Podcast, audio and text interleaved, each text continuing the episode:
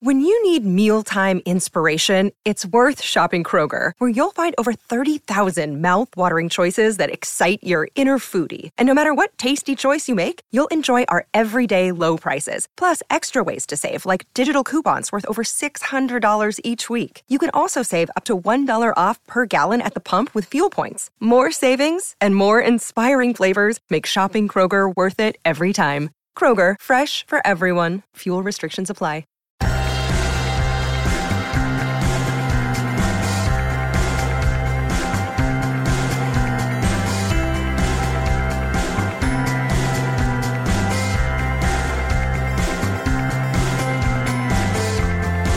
Hello, and welcome back to another episode of Beyond the To Do List. I'm your host, Eric Fisher, and this is the show where I talk to the people behind the productivity.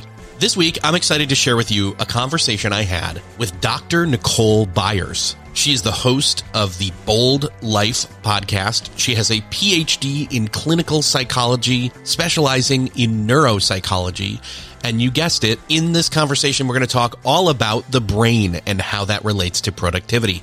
We're going to talk about how neuroscience and psychology in her background led her to the areas of productivity and the brain, how the brain works, why your brain makes you procrastinate, how to spot the four signs of procrastination, and how your brain learns negative mental habits like perfectionism and people pleasing and self doubt, and then how to overcome those things by giving your brain more and or better things to spend its time on. We even talk about sleep and the brain. So just like Nicole does with her clients and students, she is going to walk us through and teach us more about the brain and how it connects to productivity. It's fascinating. It's fun. You're going to love it. So I'm just going to get out of the way and say, enjoy this conversation with Dr. Nicole Byers.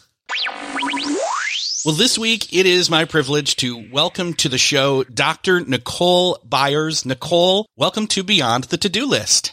Thanks for having me. I'm excited to be here. Very excited to talk with you because you've got a great podcast and it's very much in the vein of what this podcast does. And it's called the Bold Life Podcast. And what's interesting is you're coming at it from a different angle. You've got a PhD in clinical psychology and then a specialty in neuropsychology. So you're bringing in all that awesome neuroscience based approach and perspective and strategies to productivity that I just can't do. I, I can bring my brain. My brain is different and you have brain training on top of that. So I'm very excited to talk with you today. Awesome. So speaking of that, maybe you can give a little bit of a brush up on, you know, what your perspective is on your podcast, you know, the types of topics you cover, a little bit more on your background, just to set some context. Yeah, for sure. So as you mentioned already, I went to school and studied clinical psychology with a specialty in neuroscience, which basically means I'm a psychologist who studies brain health. So I went to school for a really long time and finally graduated. And then I spent my first five years or so working on a hospital neuroscience team where I was working primarily with folks who'd had injuries or illnesses that had impacted their brain health, like strokes or dementia, like Alzheimer's disease, helping them and their family cope when they were struggling with things like memory or concentration. And what I found interesting while I was doing this work was, you know, about half of my patients were what I expected, folks who'd had an injury or illness to their brain. And the other half of my patients had me a little bit stumped. I was seeing a lot of, you know, high functioning women and men who would come and they would sit in my office and they'd say, you know, I just can't remember anything. I left my phone in my fridge today. I went to work with my shirt on backwards. I'm stumbling over my words all the time. But from a biological perspective, they were really healthy. Their brains and their bodies were in great shape. And that's really actually what got me interested in looking at productivity in more detail because what these folks were struggling with was burnout. And so I started approaching productivity as a way to really prevent and manage burnout, especially for really high achieving type A overachievers, a little bit like myself, who, you know, I wanted to help prevent get to that point where they're really struggling day to day. And so that's the focus of my podcast as well is looking at productivity kind of from a more broad perspective, looking at the neuroscience behind productivity, like you said, but also some of the psychology and those mental habits that we've learned throughout our lives that can really get in our way when it comes to reaching our goals and having a full and balanced life, like perfectionism and people pleasing and procrastination. Yes. And those are all topics that we've touched on in varying degrees on this show. You know, I'm very curious. You've mentioned procrastination. You've mentioned a couple other things. I'm curious what areas of productivity have you found that your neuroscience and psychology background points you towards the most? What are the things that, you know, are the red flags or the, the things that are the easiest to spot? And I'm sure it applies broader than that, but what are some of the big tent poles, in other words? Yeah, great question. A couple of them. One is multitasking. I find this comes up a lot. I see folks, especially in my clinical practice, and they come in and they're like, Oh, I used to be really great at multitasking. I used to be able to juggle a million things at once. And, you know, actually from a brain perspective, our brains can't really multitask like that. So I spend a lot of time in my work and on the podcast talking about the problems with multitasking and why multitasking is really something we should avoid and not just multitasking with, you know, trying to answer emails emails while you're listening to a meeting or, you know, doing a bunch of things at once, but a lot of the mental multitasking that we do, things like, you know, trying to keep track of our to-do lists in our head, keeping track of all the appointments we need to get to, thinking about something I need to do later today while I'm trying to focus on this podcast, for example, and really, you know, helping folks understand that this drive to be excellent multitaskers isn't really a great productivity strategy for our brain as you were saying that, holding our to-do list in our brain is one of those things that as soon as you said it, I said, Oh, David Allen, that your brain is, is for having ideas, not for holding them. How have you found that applies to this subject of your brain? Yes, that is a great quote there. I absolutely agree. And I think that you know, for a variety of reasons, we forget that. We think that we should just be able to keep track of all of this stuff in our brains, but we live in a very distracting world where there is a lot to manage at one time. And when we're trying to hold all that information in our brain, it's pulling brain resources. So if my brain is trying to focus on, you know, the 10 things I need to pick up at the grocery store, for example, it has less resources to focus on things like making sure I don't forget my wallet at home or remembering where I park my car for example. And we end up getting into this deficit model where our brains are using up resources in one area to stay focused and stay multitasking. And then we're losing resources in another area. And that can really lead to a lot of frustration and mistakes, which are even more frustrating day to day. And I've found that using external tools, like for example, you just said parking the car. And I just got back a few weeks ago from a podcast conference. And when I parked the car at the garage, I didn't think to myself, oh, I'm going to hold that thought in my head for the next week till I get back to pick this car up. I took my phone out and used a supplemental device and took a picture so I knew exactly where I, I, mean it was like blue five or something along those lines. But to be able to know, okay, now and in fact I think this actually goes back to one of the things that you talk about sleep. We're going to talk about sleep later, but it's almost like the shelf idea in a certain way that I know you refer to. Yeah, external strategies are fantastic. They just make life easier for our brain, right? Why have to put resources towards remembering where you park your car when you can take a picture? You know, there's some interesting research going on in the way that technology is kind of changing how our brains are functioning. For example, you know, we all, everyone who grew up in the 80s and 90s makes jokes about how we just had to know all this information because you couldn't Google anything, right? And now we can Google and come up with all these answers. And so we don't need to store all that information in our brains anymore. But as a result, those creative, those problem solving parts of our brain are being able to take on a greater role and have more freedom to do that type of creative thinking which I think is, you know, if nothing else, one benefit of technology. Yeah, we recently talked with Tiago Forte and his book, Building a Second Brain. And this goes right in tandem with this conversation in terms of having an exterior to yourself and to your brain system to capture and then work with. There's four stages. I'm not going to list them all. Go listen to that episode.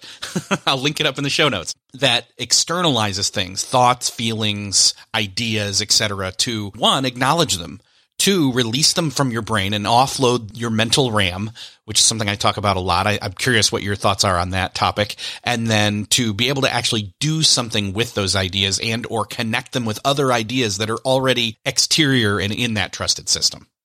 Yeah, that's a great point. And I guess it comes back to too, keeping in mind just how many brain resources we have at one time to access, right? And so if we are wanting to problem solve or think critically about something or analyze something, whether it's a work problem or, you know, an internal thought that we're struggling with, when we're trying to juggle all of that in our brain, yeah, it's pulling that RAM, right? It's pulling all of those resources from our brain, making it harder to do. And so if we can use strategies like writing things down, not only does it get it out of your head, like you said, but it allows our brains to think about things in a more critical way because sometimes when our thoughts just get going, they go almost without us being aware of them, right? And it can be really hard to catch those thoughts and analyze them and think critically about them. And so writing things down, you know, using pen and paper is a really great externalizing strategy there too. Do you have any guidance in terms of how often of an interval people should be doing that, whether it's assessing their to-do list, whatever form that takes, or journaling, some sort of external releasing of thoughts, feelings, etc.?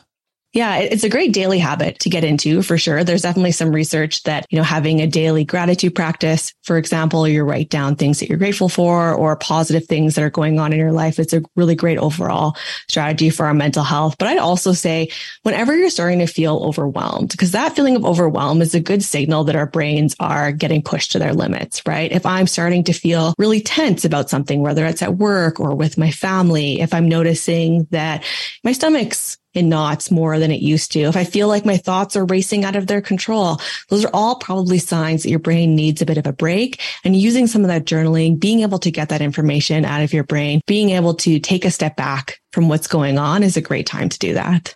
Now, you mentioned earlier multitasking and even mental multitasking and how our brains aren't meant to do that as mm-hmm. kind of one of the tent poles. Are there any other? I know we've mentioned procrastination, and I want to go there, and I want to touch on sleep.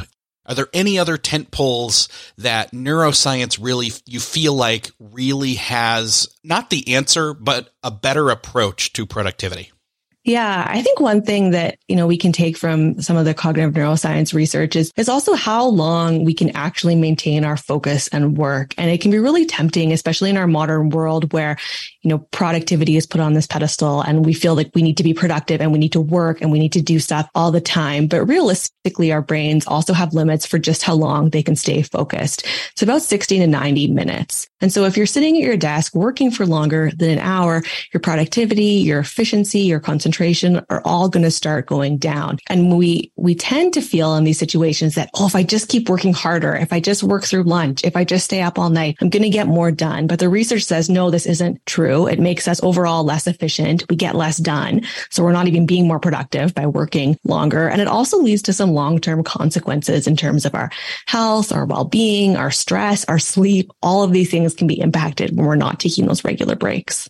Definitely. And, and that goes right on into, I remembered what the other one was and you had mentioned it. It was the word overwhelm and kind of goes hand in hand with the term burnout.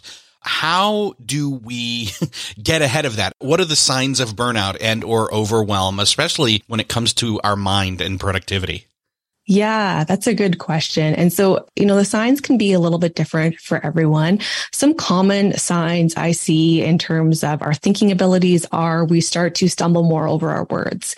If you are, you know, in a meeting and you can't quite find that word and it feels like it's just on the tip of your tongue and that starts to happen more and more often, that can be a sign that your brain is getting to that point of burnout. Memory, we talked about a little bit already, but if you're more forgetful, if you're, you keep putting your phone down and you can't remember where it is, or you feel like you, keep dropping the ball and, and missing things that you should be remembering, that might be another sign.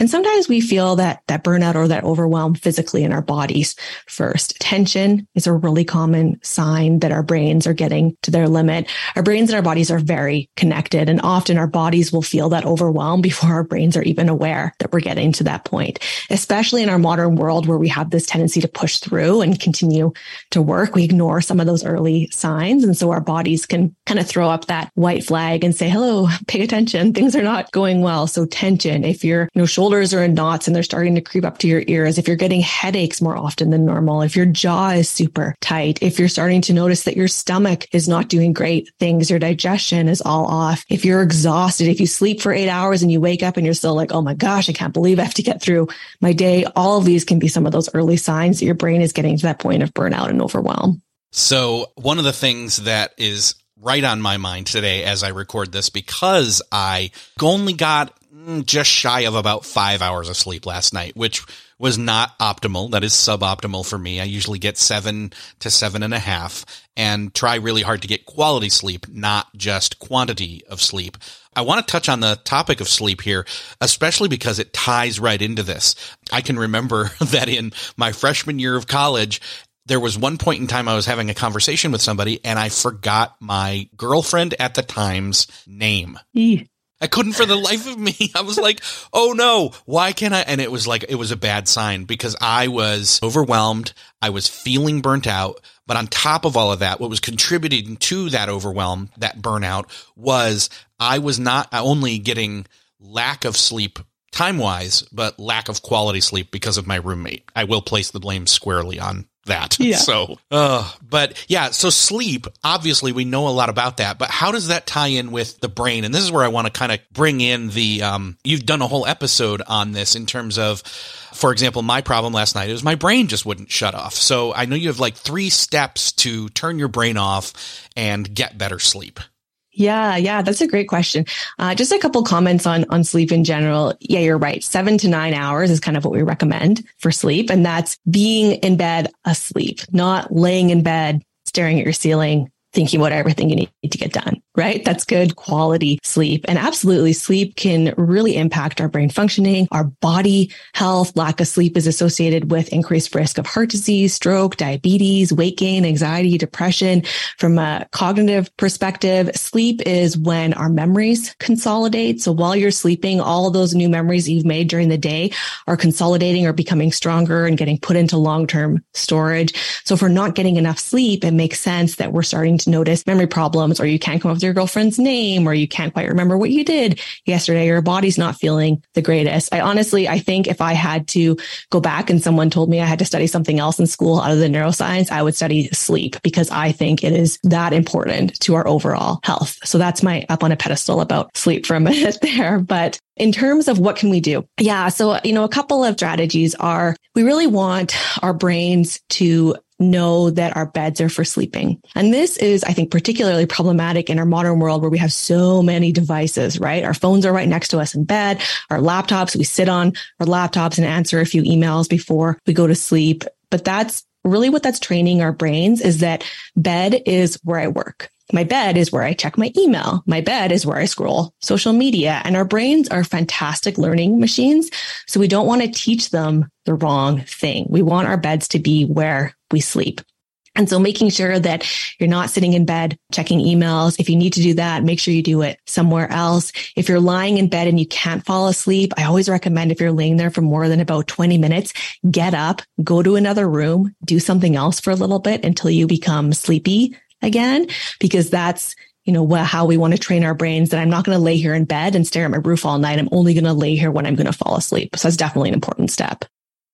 Still searching for a great candidate for your company? Don't search, just match with Indeed. Indeed is your matching and hiring platform with over 350 million global monthly visitors, according to Indeed data, and a matching engine that helps you find quality candidates fast. Ditch that busy work. Instead, use Indeed for scheduling, screening, and messaging so you can connect with candidates faster. I wish I had Indeed when I was in the hiring process in roles in the past because it is a slow, arduous headache of a process to find the right people, or at least it used to be, join more than 3.5 million businesses worldwide that use Indeed to find and hire great talent fast. In fact, in the minute I've been talking to you, 23 hires were made on Indeed, according to Indeed data worldwide. And listeners of this show will get a $75 sponsored job credit to get your jobs more visibility at Indeed.com slash to-do list. Just go to Indeed.com slash to-do list right now and support our show by saying you heard about Indeed on this podcast. Indeed.com slash to-do list. Terms and conditions apply. Need to hire? You need Indeed. Okay, what about the non-work device related stuff that's say fun, like checking Twitter for fun or people have iPads. We're reading in bed, even non device things like a book. Should we be doing that? What's the word there?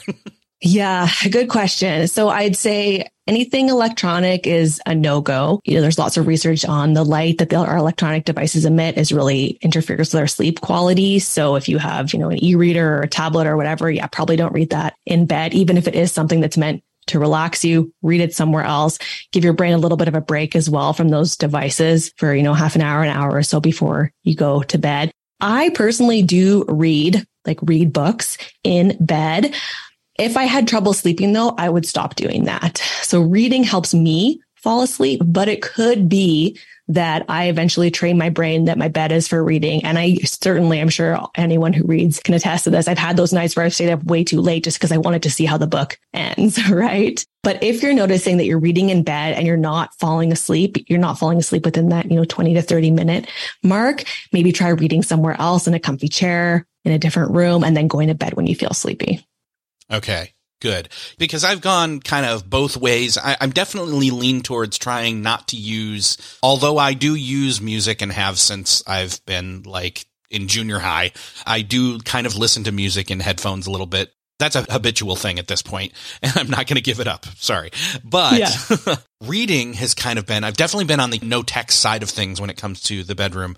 But as far as reading is concerned, I, I do think that there's room there. I, I kind of feel like though when I've been at my best optimal sleep regiment, it has been reading elsewhere in the house, then putting the book down, then going to the room and going as straight to bed as I can possibly do. But it's good to know that there's some wiggle room there. And I definitely hear you on the if you're laying there for a while and you can't fall asleep, get up and do something else. Yeah, absolutely. And I think just like with everything when it comes to our health and well-being, a little bit is trial and error for yourself because some things might work well for you that don't work for someone else and vice versa. Again, if it's a problem, if you can't fall asleep, these are some places that you can take a look, things that you can cut out. Yes, definitely. Any other ideas there? I mean, there's definitely a couple other things. There's one, so you've got your training your brain that your bed is for sleep. What about having like a bedtime routine? I know our brains are very, and you probably have a better term for this, but they, they kind of crave pathways and routines in order to know what they're supposed to be doing, I guess is the best way I can put yes. it. Yes, absolutely. Our brains are really lazy and that's a good thing, right? They love routines. They love consistency because it makes life easier for your brain. It's one less thing your brain has to think about if you have consistent routines. And we all have routines. We have them for everything we do throughout the day. You have a route that you take to work that's easier for your brain, right? And so you get to work almost without thinking about it and you show up and you're not even sure how you got there. Right. And so we can train our brains to get ready for sleep in the same way by having a sleep routine or a bedtime routine. Doesn't have to be long or intricate. Really, the goal here is to have a consistent set of actions or behaviors that you do for the, you know, 20 to 30 minutes before bed to start getting your brain ready to sleep, to send those signals to your brain that, okay, I'm winding down. Now we're getting into sleep mode, just like we did when we were kids, right? Most kids have a bedtime routine. They get, you know, their jammies on, they have their bath, they have a little snack, they read a book, and that helps kids wind down. And our brains work the same way as adults, right? Whatever that routine is for you, whether it's like you said, reading a book for 20 minutes downstairs before you go to bed, or maybe it's listening to some music, some relaxing music for a while before bed. The more consistently we do this, the more your brain's going to learn, okay, now I'm reading. That means it's time to wind down. That means I'm going to go to sleep soon. And it can start to get into that sleep cycle on its own. So you're ready to fall asleep when your head hits the pillow. Perfect.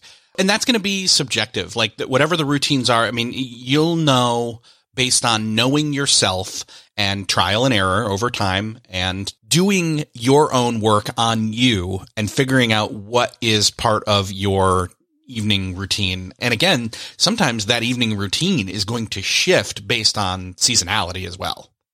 Sure. Yeah. Good point. Or what's going on in your life or other scheduling or where you are. If you're on vacation, you know, all these things can play a role too. And really the goal is just to provide as much consistency for your brain as you can because that's going to make life easier. So the third thing that you talk about in terms of sleep is the mental shelf idea. And I wish that I had remembered this last night because I would have gotten up. I would have taken some time to do this and I probably would have gotten to sleep a lot faster. So would you mind explaining what that mental shelf is? Yes, absolutely.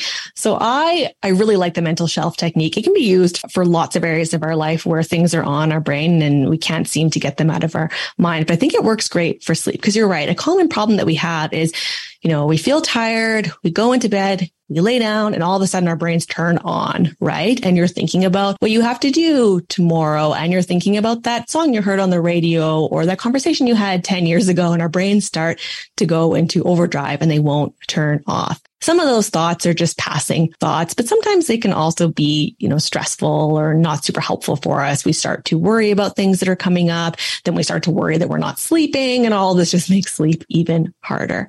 So what the mental shelf technique does is it gives your brain a strategy for taking those thoughts and putting them on what I call a mental shelf. So they're not bothering you as much anymore. And here's kind of the, the quick rundown of how it works is in your brain, imagine a shelf. I like to use the shelf that's in my living room, the bookshelf that I have there, because I can bring a really vivid picture into my mind. When we're doing any of these type of mental imagery exercises, we want it to be as vivid as almost like we're there as we can. So think about what color the shelf is, what's on the shelf, where is the shelf in the room? What does it feel like if you touch the shelf? Is it wood or metal or plastic? Can you smell anything else in the room? Maybe the shelf is close to your kitchen and you can smell your coffee. You want to bring this really vivid, intricate picture of the shelf into your mind. And then every time a thought comes to you when you're laying there, imagine the thought as something that you can pick up and put it on the shelf. I imagine my thoughts as little cartoon thought bubbles because that works well for me, but you can imagine them any way you want. But you want them to be a thought that you can physically pick up with your mind and put it on the shelf. And then every time that thought comes back, you pick it up and put it on the shelf again. If those thoughts are things that you actually need to deal with, maybe it's a reminder for the next day, you can pick them off that shelf again in the morning. But the goal here is to train your brain again that, okay, now is not when I think about these thoughts. I'm going to put them on the shelf. I can deal with them later or I can let them go. It will take some practice. It's normal for those thoughts to keep coming back, especially when you start doing this. But the more that you do it, the easier it will get. The faster you'll be able to put those thoughts on the shelf and they'll be able to slip from your mind and no longer bother you. And the less of those thoughts that you'll have so you can fall asleep more quickly. Now, listeners that are paying attention will notice that there are similarities to what you were just talking about in terms of the mental shelf and meditation. And, mm-hmm. you know, when a thought comes and you're concentrating on your breathing, a thought comes and it's not that a thought happening is a bad thing. It's that you acknowledge the thought, but then in essence, you put it on the shelf. And if it keeps coming yes. back, you keep putting it on the shelf. And so if you have a meditation practice, you'll find, and at times when I've had a meditation practice in place better than I do right now, admittedly, I am able to overall let things come and then put them in their place I was going to say metaphorically, but maybe that's not incorrect. It's it's metaphorical. It's it's psychological. It's emotional. Mm-hmm. It's but it's it's having order. In other words, yeah. And having some control yes. over those thoughts, right? Yes. Not trying to, you know, force them away or trying to judge them, just being able to pick them up and put them on the shelf because they're not useful right now. The visual aspect of this strategy works really well for me because I'm a really visual learner. There is a lot of really great research that has been done on athletes, for example, on how visualization can improve performance. And so that's something that just fits really well for me. But you're absolutely right. If you have another meditation practice that allows you to, you know, imagine your thoughts on a river, for example, and they flow away from you or whatever it is, fabulous. That's a great strategy. So we were just talking about sleep here. I'd kind of like to really quickly talk about, okay, there are ways that you can recharge throughout your day. Even if you did get optimal sleep, we do get tired. We do need breaks. And I want to talk about some of those best mental breaks for our brain. And then I want to touch into the final topic of procrastination. Hence, I'm procrastinating on purpose on procrastination. Uh, I love it. I love it. Yeah. So, so mental breaks for our brain throughout the day. So really a good time to take a break is whenever you start to notice that you're losing focus on what you're doing. If you're starting to get fidgety or a little bit cranky or a little bit uncomfortable, again, those are all signs that our brain might need a little bit of a break. This will be really individual as well, but great strategies for your brain in terms of taking breaks are anything that gets you up and moves you away from where you're frustrated.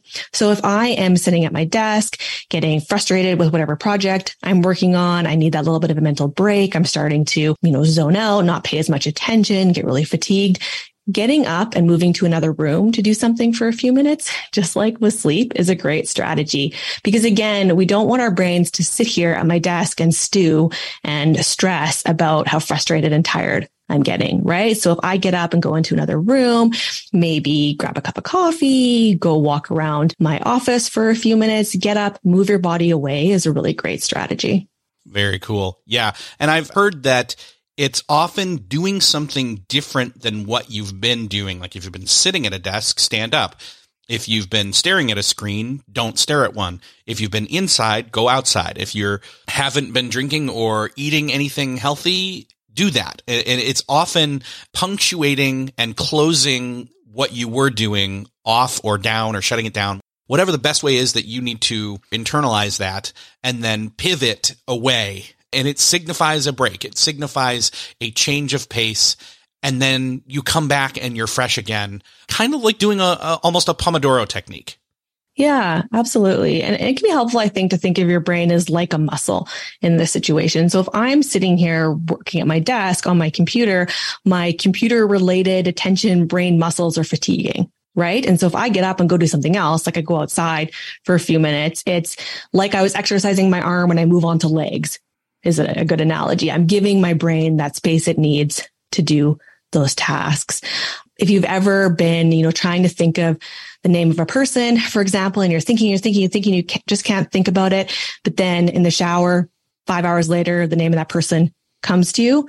That's normal. That's because our brains fatigue in this way, right? When we're spending too much time focusing on one specific task or one specific strategy. And so, yes, taking a break, doing something totally different is a really great strategy. Yes. And as you were saying that, it's like, oh yeah, sets of reps. And you then stop and you move to a different machine or a different workout and you cycle around and come back around again. So if that helps anybody kind of internalize that, that makes sense.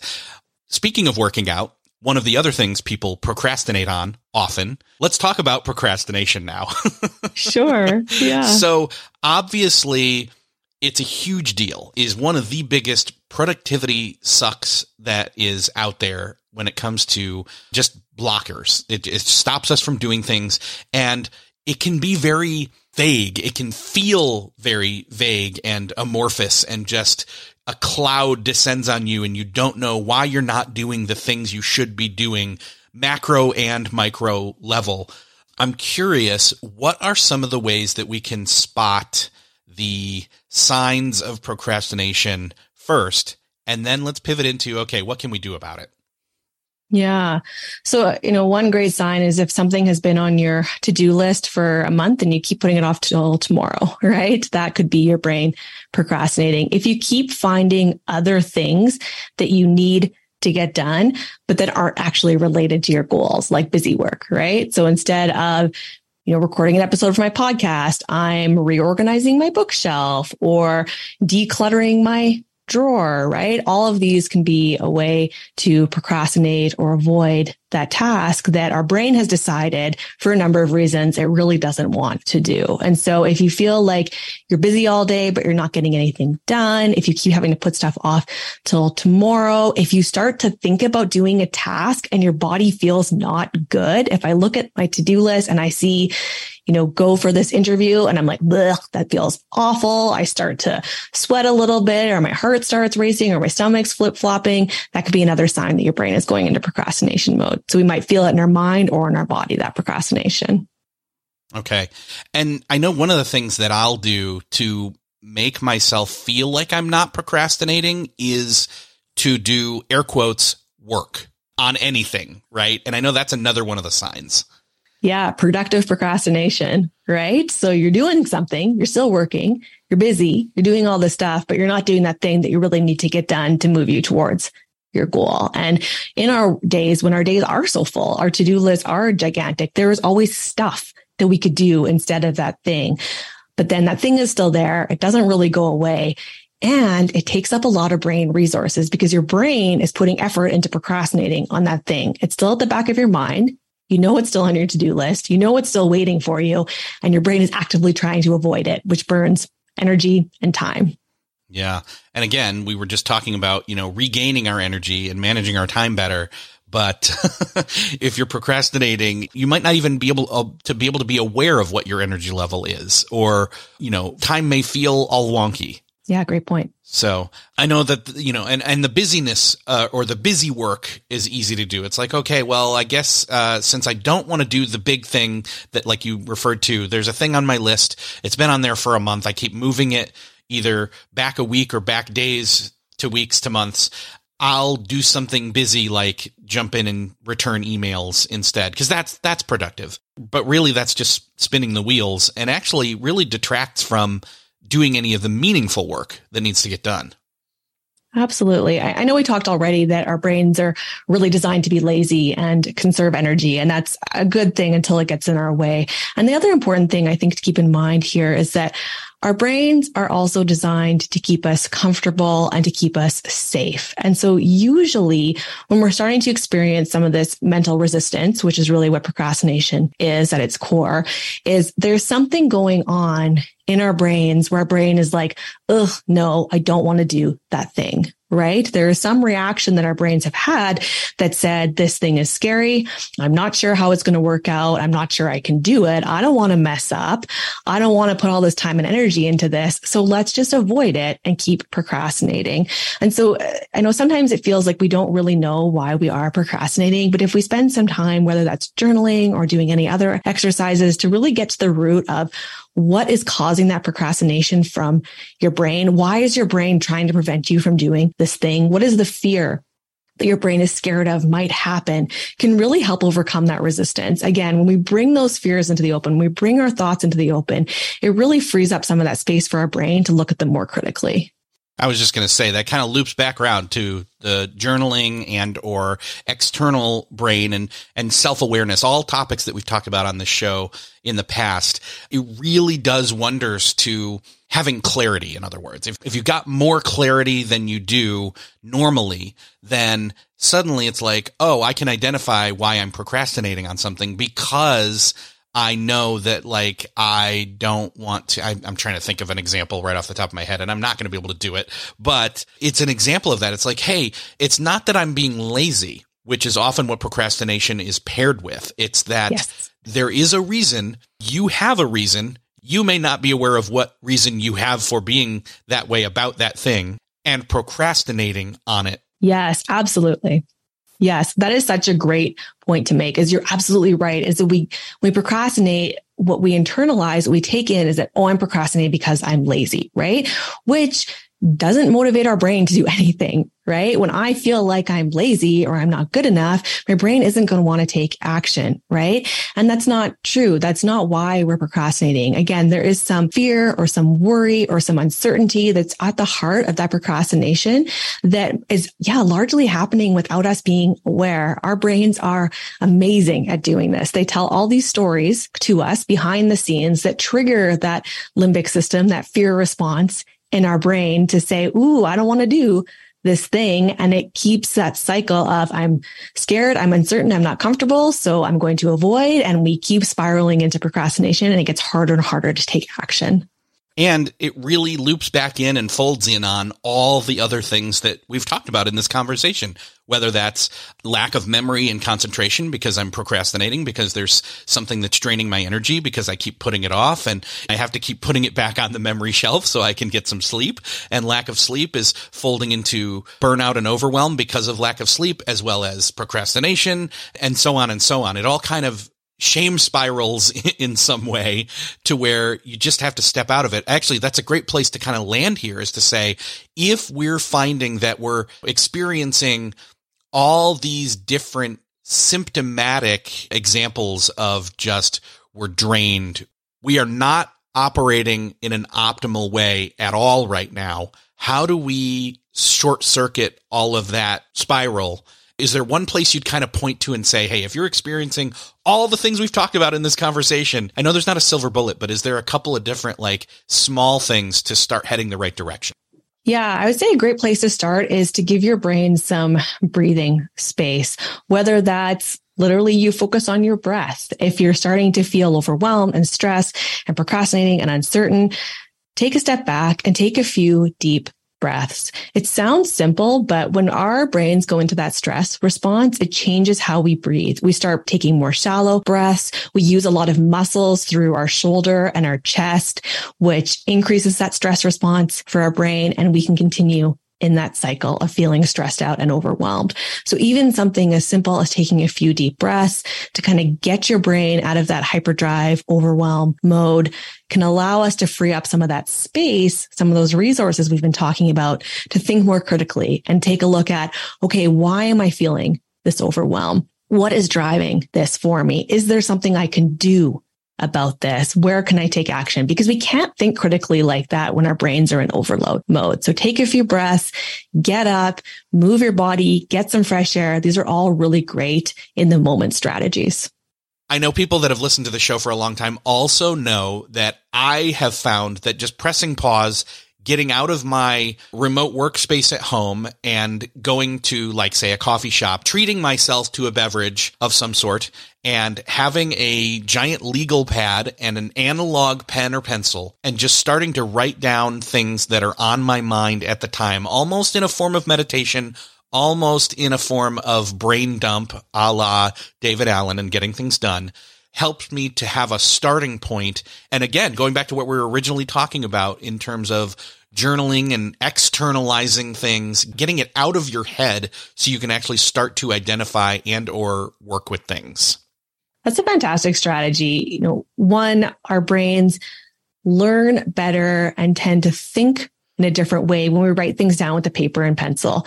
Even now in our digital world, where so much of what we do is electronic, our brains think differently when our hand actually moves to write things down. So pulling out that legal pad, writing down those kind of a train of thought, like you said, brain dump exercise to get it all out. And I love too that you said you move out of that space where you were feeling that stress and that overwhelm, right? If you're working from home, go to a coffee shop. If you're working in an office and you can't leave, even just go into the lunchroom or go into another room, right? To get your brain out of that space. If you've ever had that experience of going into a room and then forgetting why you went in there. Our brains do this funky thing when we go through doorways where it resets some pathways and can mess up our memory in that way, which we can use to our advantage in this situation because it allows us to think about things differently when we move away from that space where we're stumped. Yes, doing a doorway reset. Yes. Let's just coin that term right now. So I love it. If it hasn't been. So speaking of procrastination, one thing that I don't want people to do is put off going and checking out and subscribing to your podcast. Let's direct people there, tell them where they can find it, and I'll link it up in the show notes.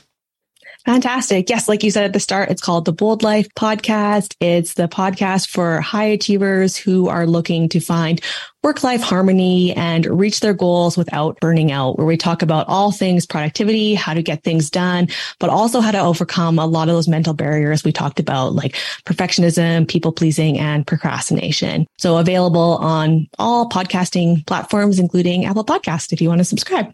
Perfect. Nicole, it's been great talking with you. I've really enjoyed this. I definitely want to have you back in the future. So we'll make sure to loop back around on that. But thank you so much for being here. Well, you're very welcome. Thanks for having me. Well, that's another podcast crossed off your listening to do list. I hope that you enjoyed this conversation about neuroscience and psychology and the brain and productivity. And I hope that you got something great out of this. I hope that every time you listen to an episode, something even just that one little thing can help you to turn a degree of direction in the path that you're taking and helps you out. If you found this helpful, would you do me the favor and do somebody else the favor of sharing this podcast episode with them? Hit that share button wherever you're listening to this in your podcast player app of choice or on the web. Share this with them. Let them know what it's about. Let them know why you think that they would enjoy it do them that favor, help them out, help me out by sharing the show, letting more people know about it. And also, if you didn't know, you can enjoy seven to 10 minute shortcast episodes of Beyond the To Do List. Just go to beyondthetodolist.com slash Blinkist. Check that out. It's free and it's easy to check out and listen to a few episodes. Get a quick boost of productivity. Again, thank you for sharing. Thank you for listening, and I will see you next episode.